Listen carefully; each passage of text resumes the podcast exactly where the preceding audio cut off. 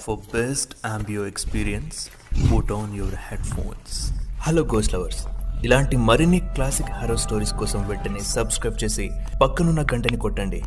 నేను video upload చేసిన వెంటనే మీకు నోటిఫికేషన్ వస్తుంది. దాంతో మీరు ఏ వీడియోని మిస్ కాకుండా ఉంటారు. కేసీడబ్ల్యూ ఒరిజినల్స్ పారానార్మల్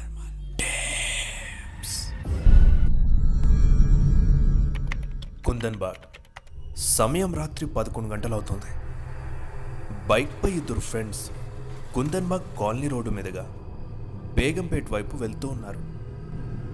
రోడ్డంతా నిర్మానుష్యంగా ఉంది. వాళ్ళ బైక్ కుందన్బాగ్లోని ఓ బిల్డింగ్ ముందుకు రాగానే ఆ బైక్ హెడ్లైట్ ఆటోమేటిక్గా ఆఫ్ అయిపోయింది. వెనకల కూర్చున్నవాడు కంగారుగా ఎందుకు ఆఫ్ చేసావురా అని అడిగాడు. నేనెక్కడ ఆఫ్ చేశారా? అదే ఆటోమేటిక్గా ఆఫ్ అయిపోయింది. ఎంత ట్రై చేస్తున్నా ఆన్ అవడం లేదు చూడు. అని బటన్ నొక్కుతూనే ఉన్నాడు. అలా ఆ బిల్డింగ్ క్రాస్ అవ్వగానే ఆ ప్యానిక్లో ఎటు వెళ్తున్నాడో తెలియక రోడ్డు ముందు ఏమీ కనబడక నేరుగా వెళ్ళి చెట్టు గుద్దేశాడు. ఆ ఇద్దరి హెడ్లు పగిలిపోయాయి. అప్పుడే బైక్ హెడ్లైట్ తుక్కు తుక్కైనా సరే తళుక్కుమంటూ ఆన్ అయింది. స్టోరీ భలే ఉందే. నిజమై ఉంటుందా? మనకెందుకులే? అని మనసులో అనుకుని ఇంటర్నెట్లో ఓ హాంటెడ్ స్టోరీ చదివి మొబైల్ని లాక్ వేసి జేబులో వేసుకుని మెట్రో స్కిన్ వైపు చూస్తూ ఉన్నాను. నా పేరు అరవింద్. హైదరాబాద్లో జాబ్ చేయడానికి వచ్చాను. తర్వాతి స్టేషన్ బేగంపేట్. తలుపులు ఎడంవైపు తెచ్చుకుంటాయి తెరుచుకుంటాయి. అది వినగానే లేచి స్టేషన్ రాగానే కిందకి దిగి ఆటో కోసం ఎదురు చూస్తూ ఉన్నాను. చూడగా చూడగా ఓ ఆటో వాడు వచ్చాడు. నోట్లో ఉన్న పాన్ పరాక్ని ఉమ్మేసి ఏం తమ్మే ఆటో కావాలా? అని అడగగానే ఏమన్నా నీకొద్దా? అని నవ్వేశాను. తమ్మే మేం జోకులొద్దు. మేం కూడా ఫాలో అవుతాంగా. సరే చెప్పన్నా ఏడుకోవాలి. "ఆ, కుందన్ బాగ్ అంటూ లో వాయిస్లో చెప్పగానే "కు- కుందన్ బాగా? కష్టమన్నా నేను పోయి వస్తాయిగా అని ఆ ఆటోవాడు గమ్మున వెళ్ళిపోయాడు. నాకు అర్థం కాలేదు. ఆ తర్వాత ఇంకో ఆటో వచ్చింది. కుందన్ బాగ్ అనగానే క్షణం ఆగకుండా వాడు వెళ్ళిపోయాడు. అలా దాదాపు నాలుగైదు ఆటోలు కుందన్ బాగ్ పేరు వినగానే రామ్ రామ్ చెప్పి వెళ్ళిపోతూనే ఉన్నాయి. చివరగా ఓ ఆటో వచ్చింది. అప్పటికే ఓపిక లేక అలసిపోయిన నన్ను చూసి ఏడుకోవాలతమ్మే అని అడిగాడు ఆటోవాడు చెప్పినా నువ్వు రావన్నా ఎందుకు టైం వేస్ట్? పో అని ముందుకు నడుస్తూ ఉన్నా. అరే గట్లంటవేం తమ్మి? చెప్తేనే కదా వచ్చే తర్వాత తెలిసేది. కుందన్ బాగన్నా వస్తావా? అనగానే ఆటోవాడు రెండు నిమిషాలు ఆలోచించి వస్తా అన్నా కానీ వంద రూపాయలైతే వందెందుకన్నా నా బొంద మీద పెడతావా? గీనే ఉంది కదన్నా మూడు కిలోమీటర్లు కూడా లేదు. ఏం వద్దులే పో అని వెళ్తుంటే అరే రే తమ్మి జరాగు. కుందన్ బాగ్కి ఈ టైంలా ఎవరూ రారు. నేను వస్తున్నానంటే అర్థం చేసుకో. లాస్ట్ ఎనభై ఏం మాట్లాడు కూసో. అని బలవంతంగా కూసోబెట్టి కుందన్ కాలనీలో దింపాడు. నేనేమో పైసలు ఇస్తుంటే ఆ ఆటోవాడు పక్కనే ఉన్న ఓ బిల్డింగ్ వైపే చూస్తూ ఉన్నాడు. అరే అన్న పైసలు వద్దా గాడిని చూస్తున్నావు తమ్మి ఈ ఎనభై రూపాయలు కదా? ఇచ్చే కరెక్ట్గానే ఉన్నాయి. తమ్మి నేను పోయేస్తా. తమ్మి జర జాగ్రత్తగా ఉండు. అని చెప్పి ఆటో తిప్పి వెళ్ళిపోయాడు. నేనేమో అయోమయంగా ఆటోని చూసి ఎదురుగా ఉన్న బిల్డింగ్ వైపు ఓ లుక్ ఇచ్చి నా బిల్డింగ్లోకి నేను వెళ్ళిపోయాను. ఇంటి ఓనర్ని కలిసి రూమ్కి తీసుకొని ఫ్రెష్ అయినాక అలా బజార్కి పోయి కడుపులో కాలుతుంటే రోడ్ సైడ్ దోశలు తిని పగల కంటే రాత్రి అందంగా ఉండే హైదరాబాద్ రోడ్లపై తిరుగుతూ కావలసిన సామాన్లు తీసుకుని రూమ్కి వచ్చాను అప్పుడే అమ్మ వీడియో కాల్ చేసింది. ఎత్తి బిల్డింగ్ పైకి వెళ్ళి మాట్లాడుతూ ఉన్నాను. మధ్యలో రే చిన్న ఆ అమ్మాయి ఎవర్రా? నిన్నే చూస్తుంది అని అనగానే ఎవరమ్మా? ఇక్కడ ఏ అమ్మాయి లేదుగా? అని అన్నాను. నీ పక్కన కాదురా. నీ వెనకాల ఉన్న బిల్డింగ్పై తలదువ్వుతూ నిన్నే చూస్తుందిగా చూడు అనగానే వెనక్కి తిరిగి ఆ బిల్డింగ్ వైపు చూశాను. వీడియో కాల్లో ఆ బిల్డింగ్ స్పష్టంగా కనిపిస్తుంది. నేను మళ్ళీ ఆ బిల్డింగ్ వైపు కెమెరా చూపించి చూడమ్మా అక్కడ ఏ అమ్మాయి లేదు. నన్ను ఊరికేనే అమ్మాయి అది అని భయపెట్టుకో. సరే అమ్మా నేను మళ్ళీ చేస్తా పెట్టు అని కట్ చేసి ఆ బిల్డింగ్ వైపే చూస్తూ ఉన్నాను. రెండంతస్తులున్న ఆ బిల్డింగ్లో కేవలం కిందున్న రూమ్లో మాత్రమే లైట్ వేసి ఉంది. మిగతా రూమ్లన్నీ చీకటిగా లైట్ లేకుండా ఉన్నాయి. ఆ బిల్డింగ్ ఎందుకో నాకు చాలా వింతగా అనిపించింది. సరే వెళ్ళి పడుకుందామని లోపలికి వెళ్ళేందుకు రూమ్ వైపు తిరుగుతూ ఉండగా ఆ లైట్ వేస్తున్న రూమ్లో హఠాత్తుగా ఓ ముగ్గురు వాళ్ళ తలపై క్యాండిల్ పెట్టుకొని ఒకరి చుట్టూ ఒకరు తిరుగుతున్నట్టు కనిపించింది. వాళ్ళని అలా చూడగానే ఒక్కసారిగా నా గుండె జల్లుమంది. ఇక భయంతో వెళ్ళి దుప్పటి కప్పేసుకొని పడుకున్నాను తెల్లారింది. అలా కుందన్ బాగ్లో ఓ రోజు గడిచిపోయింది. మార్నింగ్ లేచినప్పటి నుంచి చూస్తున్నాను. వేసిన గేటు వేసినట్టే ఉంది. మూసిన తలుపులు మూసినట్టే ఉన్నాయి. కనీసం ఆ బంగ్లాలో నుండి బయటకు వచ్చినట్టు ఎవరూ కనిపించలేదు. మరి నిన్న రాత్రి కనిపించిన ఆ ముగ్గురు అనే ఆలోచనతోనే ఆ బంగ్లాని చూస్తూ ఆఫీస్కి వెళ్ళిపోయాను. రాత్రి రూమ్కి వస్తూ నాతో పాటు నా రూమ్ చూస్తా అంటే నా కొలిగ్ని కూడా తీసుకొచ్చాను. ఫుడ్ ఆర్డర్ ఇచ్చుకొని తినేశాక అలా చల్లగాలికి టెర్రస్ పైకి వెళ్ళి మాట్లాడుతూ ఉన్నాం. మాటల మధ్యలో నా కొలిగ్ ఎదురుగా ఉన్న బిల్డింగ్ వైపు చూసి బ్రో ఆ అమ్మాయి ఎవరు? ఇటువైపు చూస్తుంది? అనగానే అటువైపు చూశాను. ఆ బంగ్లా టెర్రస్పై స్లీవ్లెస్ ఫ్రాక్తో జుట్టంతా విరబోసుకొని చిక్కుబడిన జుట్టును దువ్వెనతో మెల్లగా దువ్వుతూ టెర్రస్ గోడపై ఏం భయం లేకుండా కాళ్ళు ఇటువైపేసి కూర్చొని మా వైపే గుడ్ల చూస్తుంది. అలా ఆ మూమెంట్లో అమ్మాయిని చూడగానే నా గుండె వేగం అమాంతం పెరిగిపోయింది. అంటే అమ్మ చెప్పింది నిజమే అన్నమాట. బ్రో నువ్వు చాలా లక్కీ తెలుసా? వచ్చి టూ డేస్ కూడా కాలేదు. అప్పుడే బంగ్లాలోని పోరిని పడేశావు. ఇంకేంటి? డైలీ చూపులతో గుచ్చి గుచ్చి చంపేస్తుంది అనుకుంటా ఎంజాయ్ బ్రో నేను వెళ్ళొస్తా అని చెప్పి నా కొలీగ్ వెళ్ళిపోయాడు. నా కొలీగ్ని పంపించి వచ్చేలోపు అక్కడ అమ్మాయి మళ్ళీ కనిపించలేదు. కానీ కింది ఫ్లోర్ ఓ రూమ్లో మాత్రం లైట్ వెలుగుతూనే ఉంది. ఇక నేను అవేం పట్టించుకోకుండా వెళ్ళి పడుకున్నాను.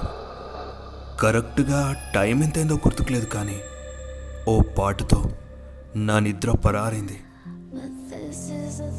హస్కీ వాయిస్తో ఎవరో అమ్మాయి పాప్ సాంగ్ పాడుతూ ఉంది. అలా వింటూనే డోర్ ఓపెన్ చేసి రోడ్డుపై ఎవరైనా పాడుతున్నారా అని ఆ మూల నుండి ఈ మూల దాకా అంతా చూసా. రోడ్డంతా శ్మశాన వాటికలా నిశ్శబ్దంగా ఉంది. ఆ గొంతు ఇంకాస్త ఎక్కువేసరికి నాకు అర్థమైంది ఆ పాట నన్ను పలకరిస్తుంది. నా ఎదురుగా ఉన్న బిల్డింగ్లో నుండని. అదేదో సినిమాలో కోయల పాట బాగుందా? కొమ్మల సడి బాగుందా? అని సౌందర్య గారు పాడే సీన్ ఏదైతే ఉంటుందో అదే సిచ్యువేషన్ని నేను ఇప్పుడు ఫీల్ అవుతూ ఉన్నాను. అలా పాటని వింటూ ఉండగా ఉన్నట్టుండి సముద్రం ఉప్పొంగినట్టు నా నరాలు తెగేలా ఆ పాట ఆగి అనే అరుపు వినిపించింది. నా గుండె ఆగిపోయింది. ఆ లైట్ వేసున్న రూమ్లో ఓ అమ్మాయి ఎగురుతూ దుంకుతూ తల బాదుకుంటూ వస్తువులన్నీ పగలగొడుతూ ఏదేదో పిచ్చి పిచ్చిగా చేస్తోంది. ఆమెని కంట్రోల్ చేసేందుకు మరో ఇద్దరు ప్రయత్నిస్తూ ఉన్నారు. ఆ బంగ్లాలో ఏదో జరుగుతుందనే అనుమానం నాకు ఆ క్షణంలో మొదలైంది. ఆ మరుసటి రోజు నేను ఆఫీస్కి వెళ్ళి రాత్రి తిరిగి వస్తూ ఉండగా ఘోరంగా వర్షం పడుతూ ఉంది. నేను దాదాపు పూర్తిగా తడిసిపోయా. ఇక పరిగెడుతూ ఆ బంగ్లా ముందు నుండి నా బిల్డింగ్ వైపు వెళ్తూ ఉండగా హలో! అని ఎవరో పిలిచినట్టు వినిపించింది. తలెత్తి ఆ బంగ్లా వైపు చూడగా మొదటి అంతస్తులో ఆ తల అమ్మాయి నిలబడి నన్ను రమ్మంటూ సైగ చేస్తోంది. ఆమె మొహంలో నాకు భయంతో కూడిన ఆందోళన కనిపించింది. రెండు చేతులను జోడించి రారా అని పిలుస్తోంది. నాకేం చేయాలో తోచడం లేదు. ముందే ఆ కొంప విచిత్రంగా ఉంటుంది. అందులోనూ మనుషులు కూడా కానీ ఆ అమ్మాయిని చూస్తే ఏదో జరుగుంటుందని అనిపిస్తోంది. వెళ్ళాలా వద్దా వెళ్ళాలా వద్దా వెళ్ళాలా వద్దా? రెండు నిమిషాలు కళ్ళు మూసుకొని నా అడుగులు ఆ బంగ్లా వైపు వేశాను. గేటు తీసి ఆ బంగ్లా గుమ్మ ముందు నిలబడగానే తలుపులు పాతరిపు డబ్బాల కిర్రుమంటూ సౌండ్ చేస్తూ తెరుచుకున్నాయి. ఎదురుగా నీలి కళ్ళతో లూజ్ హెయిర్తో స్లీవ్లెస్ ఫ్రాక్తో తలలో దువ్వెనతో ఆ అమ్మాయి నిలబడి ఉంది. ఆమెని అలా చూడగానే పాపమి పిల్లకి బట్టల్లేవా లేక స్నానం చేయదా? అనిపించింది. ఆమె కంగారుగా నా చేయి పట్టుకొని లోపలికి తీసుకెళ్ళింది. హాల్ అంతా దుమ్ము పట్టిపోయింది. ఎక్కడి సామాన్లు అక్కడే చిందరవందరగా పడున్నాయి.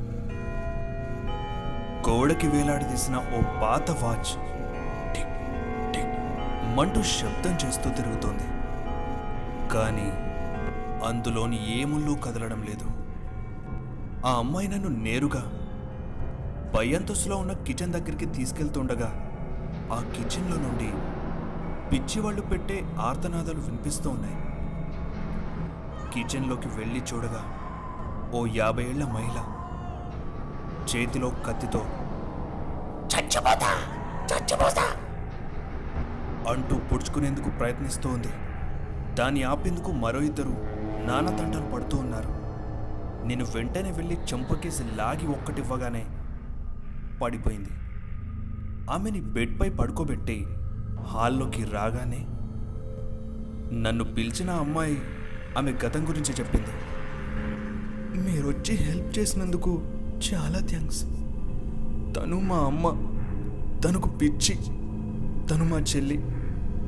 మేము మైసూర్ నుండి ఇక్కడికి వచ్చి పది సంవత్సరాలు అవుతుంది. మా డాడీ బిజినెస్ మ్యాన్. ఏమైందో ఏమో తెలీదు కానీ ఆరు నెలల క్రితం మా డాడీ మమ్మల్ని వదిలేసి ఎక్కడికో వెళ్ళిపోయాడు. ఎంత వెతికినా ఆచుకు దొరకలేదు. దాంతో మా అమ్మ పిచ్చిదైపోయింది. మేము కాలేజ్ మానేసి తనని ఇలా చూసుకుంటూ ఉన్నా.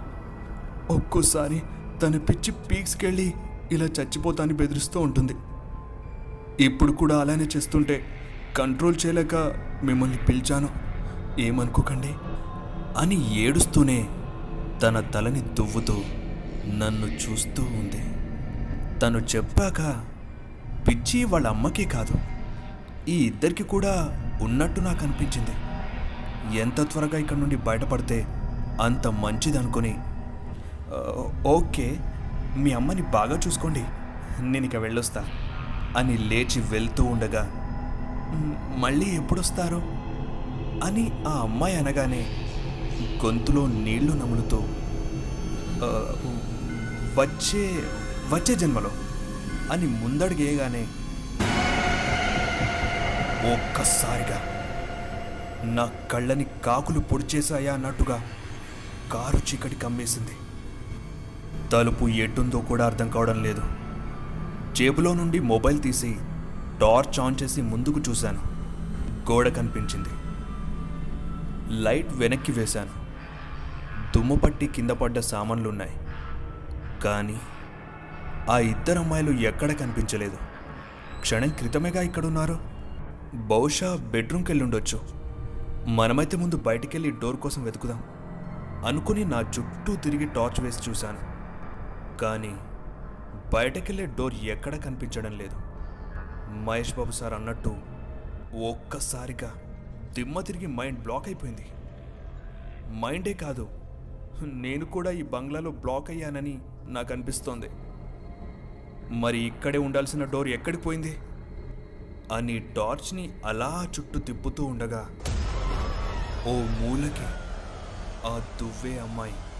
ఆమె గుండెల్లో కత్తి గుచ్చుకొని కనుగుడ్లు తెల్లగా చేసి చచ్చిపడినట్టు కనిపించింది. కిందకి దిగిన నా గుండెను పైకి లేపి దాంతోపాటు కింద పడ్డ నా ఫోన్ని తీసుకొని మళ్ళీ ఆ అమ్మాయి కనిపించిన వైపు మెల్లిగా టార్చ్ వేశాను. అక్కడ అక్కడ ఏ అమ్మాయి లేదు. నేను నీ వెనుకున్నాను. నా వెనక నుండి ఆ గొంతు వినగానే గజగజ వణికిపోయాయి. ఒళ్ళంతా ఒకటే వణుకు. ఇంతకీ ఇది ఎర్రి కొంపనా లేక దయ్యాల కొంపనా? అర్థం కావడం లేదు. మళ్ళీ భయపడుతూ నా వెనక్కి చూడగానే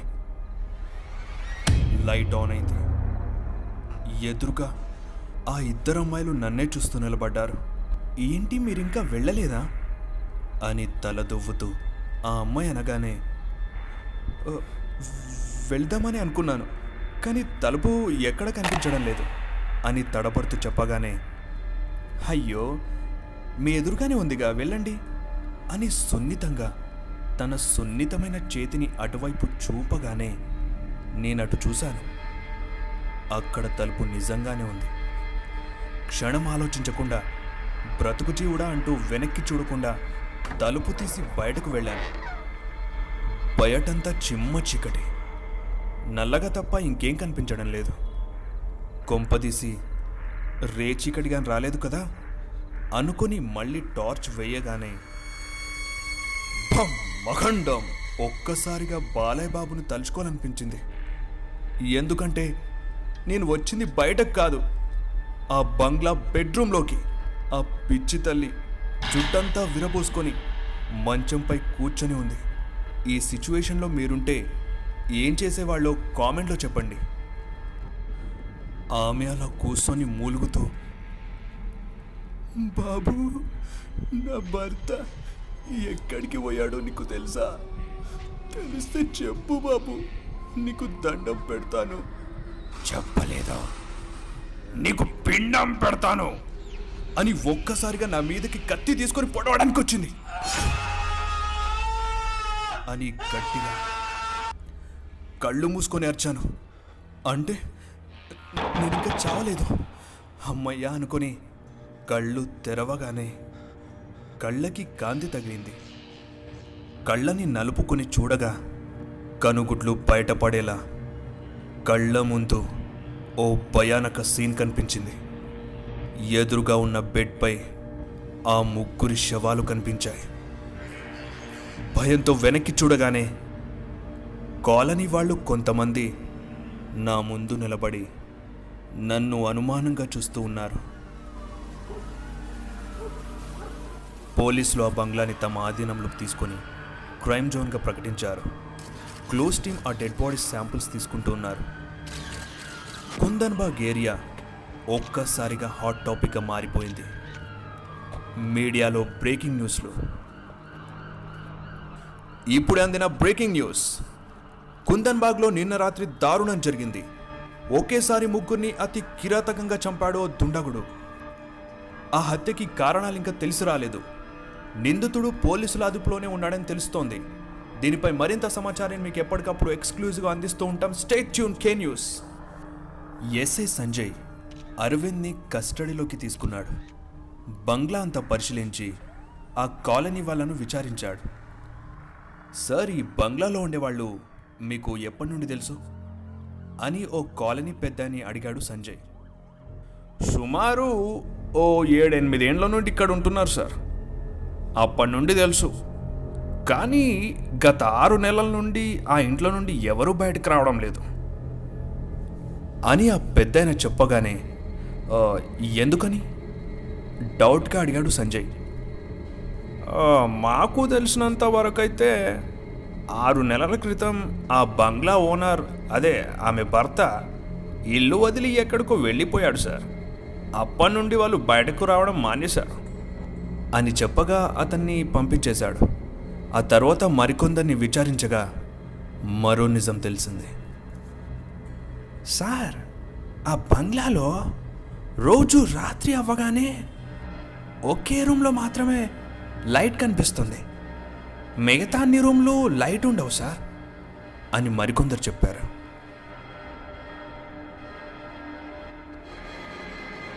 సార్ మాకు అప్పుడప్పుడు ఓ అమ్మాయి పాడుతున్నట్టు అరుపులు వింత వింత శబ్దాలు వినిపించాయి.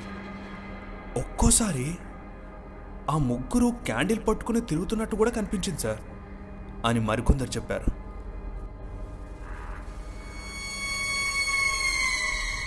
ఆ లైటింగ్ గురించి విన్నాక ఓసారి వైరింగ్ కనెక్షన్ చెక్ చేశాడు.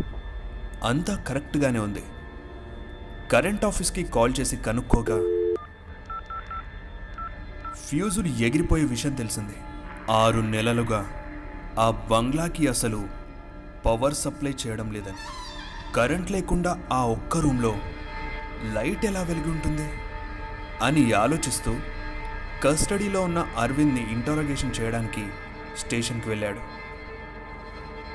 చెప్పరా ఆ ముగ్గురిని ఎందుకు చంపావు? ఊరుకోండి సార్. నేనేంటి ఆ ముగ్గురిని చంపడం ఏంటి? వాళ్ళు అసలు మనుషులే కాదు. అని అరవింద్ అనగానే "హ, మనుషులు కాదా? మరి దయ్యాలా? అరే మీకెలా తెలుసు సార్? నిజంగానే వాళ్ళు దయ్యాలు సార్. అంటూ స్టార్టింగ్ నుండి ఎండు దాకా పూసగుచ్చినట్టు అరవింద్ వివరించగానే ఆపరా! నీతి లేని కుక్క ఎవరి చెవిలో పూలు పెట్టాలనుకుంటున్నావు నీ గురించి ఆ కాలనీలో అడిగితే ఏమన్నారో తెలుసా? ఆ కుర్రాడు ఓ వారం క్రితం వచ్చాడు సార్. మేము అప్పుడప్పుడు చూసేవాళ్ళం. వాడి కళ్ళెప్పుడు ఆ బంగ్లా పైనే ఉండేది. బహుశా ఆ అమ్మాయిపై వాడి కళ్ళు పడ్డట్టున్నాయి. అందుకే లొంగ తీసుకోవడానికి వెళ్ళాడేమో. కుదరక ముగ్గురిని చంపేసి ఉంటాడు. వాడికి ఉరిశిక్ష వేయాలని కోరుకుంటున్నాం సార్. విన్నావుగా? ఇది మీ కాలనీ వాళ్ళకి వారం రోజుల్లో నీ గురించి నువ్వు తెలిసేలా చేసింది. అని ఎస్ఐ సంజయ్ అరవగా సార్ అది మన ఉడిపి హోటల్లో ఉప్మానా సార్ వేస్తే వేయించుకోవడానికి? ఊరి శిక్ష. నిజం సార్ నా మాట నమ్మండి. మా అమ్మ నాన్నకి నేను ఒక్కనే కొడుకును సార్. నేను పోతే వాళ్ళు బ్రతకలేరు. సార్ నా మాట నమ్మండి సార్. వాళ్ళు దయ్యాలు సార్. అనగానే అరవింద్ ముక్కుపై ఒక్క గుద్దు గుద్ది కానిస్టేబుల్ వీడిపై థర్డ్ డిగ్రీ అప్లై చేయండి. ఎలాగైనా నిజాన్ని రాబట్టండి. అప్పుడే స్టేషన్కి పోస్ట్ మార్టం రిపోర్ట్స్ వచ్చాయి. రిపోర్ట్స్ చూడగానే S I Sanjay mind bend అయి వంగిపోయింది డాక్టర్ మీరు ఇచ్చిన రిపోర్ట్స్ నిన్న మర్డర్ జరిగిన ఆ డెడ్ బాడీస్వేనా? లేక బై మిస్టేక్లో అని డాక్టర్ని అడగ్గా నో నో సంజయ్ పక్కా ఆ డెడ్ బాడీస్వే నేను త్రీ ఫోర్ టైమ్స్ ఎగ్జామిన్ చేసి కన్ఫర్మ్ చేసుకుని రిపోర్ట్స్ తెచ్చాను. ఆ ముగ్గురు చనిపోయి ఆరు నెలలవుతుంది. బట్ ఆరు నెలలుగా ఆ డెడ్ బాడీస్ ఇంకా చెక్కు చెదరకుండా ఎలా ఉన్నాయో అనేది నాకు అర్థం కావడం లేదు. చెప్పాలంటే ఇది ఒక అద్భుతం అనుకోవాలి. అని డాక్టర్ అనగానే ఎస్ఐ సంజయ్ మైండ్లో గిర్రుమని డైలాగ్స్ రీప్లే అయ్యాయి. గత ఆరు నెలల నుండి ఆ ఇంట్లో నుండి ఎవరూ బయటకు రావడం లేదు. ఒకే రూమ్లో మాత్రమే లైట్ కనిపిస్తుంది. ఓ అమ్మాయి పాడుతున్నట్టు అరుపులు వింత వింత శబ్దాలు వినిపించాయి. ఒక్కోసారి ఆ ముగ్గురు క్యాండిల్ పట్టుకుని తిరుగుతున్నట్టు కూడా కనిపించింది సార్. సార్ నన్ను సార్ నా మాట నమ్మండి సార్. వాళ్ళు దయ్యాలు సార్. వాళ్ళు దయ్యాలు సార్. వాళ్ళు దయ్యాలు సార్. సో మరి వాళ్ళు ఎలా చనిపోయి ఉంటారు డాక్టర్? సూసైడ్. హ్యాండ్ కట్ చేసుకుని చనిపోయి ఉంటారు. డాక్టర్ చెప్పి వెళ్ళిపోయాడు. Okay cool. అంటే అరవింద్ చెప్పింది నిజమన్నమాట ఆ తర్వాత అరవింద్ని నిర్దోషిగా రిలీజ్ చేసి కుందన్బాగ్ బంగ్లాని సీజ్ చేసి ఆ పరిసర ప్రాంతాల్లో ఎవరూ తిరగకూడదని ఆ బంగ్లాలోకి ఎవరూ వెళ్ళకూడదని రిస్ట్రిక్షన్స్ పెట్టింది. అప్పటి నుండి ఆ కుందన్బాగ్ బంగ్లా ఓ హాంటెడ్ బంగ్లాగా మారిపోయింది.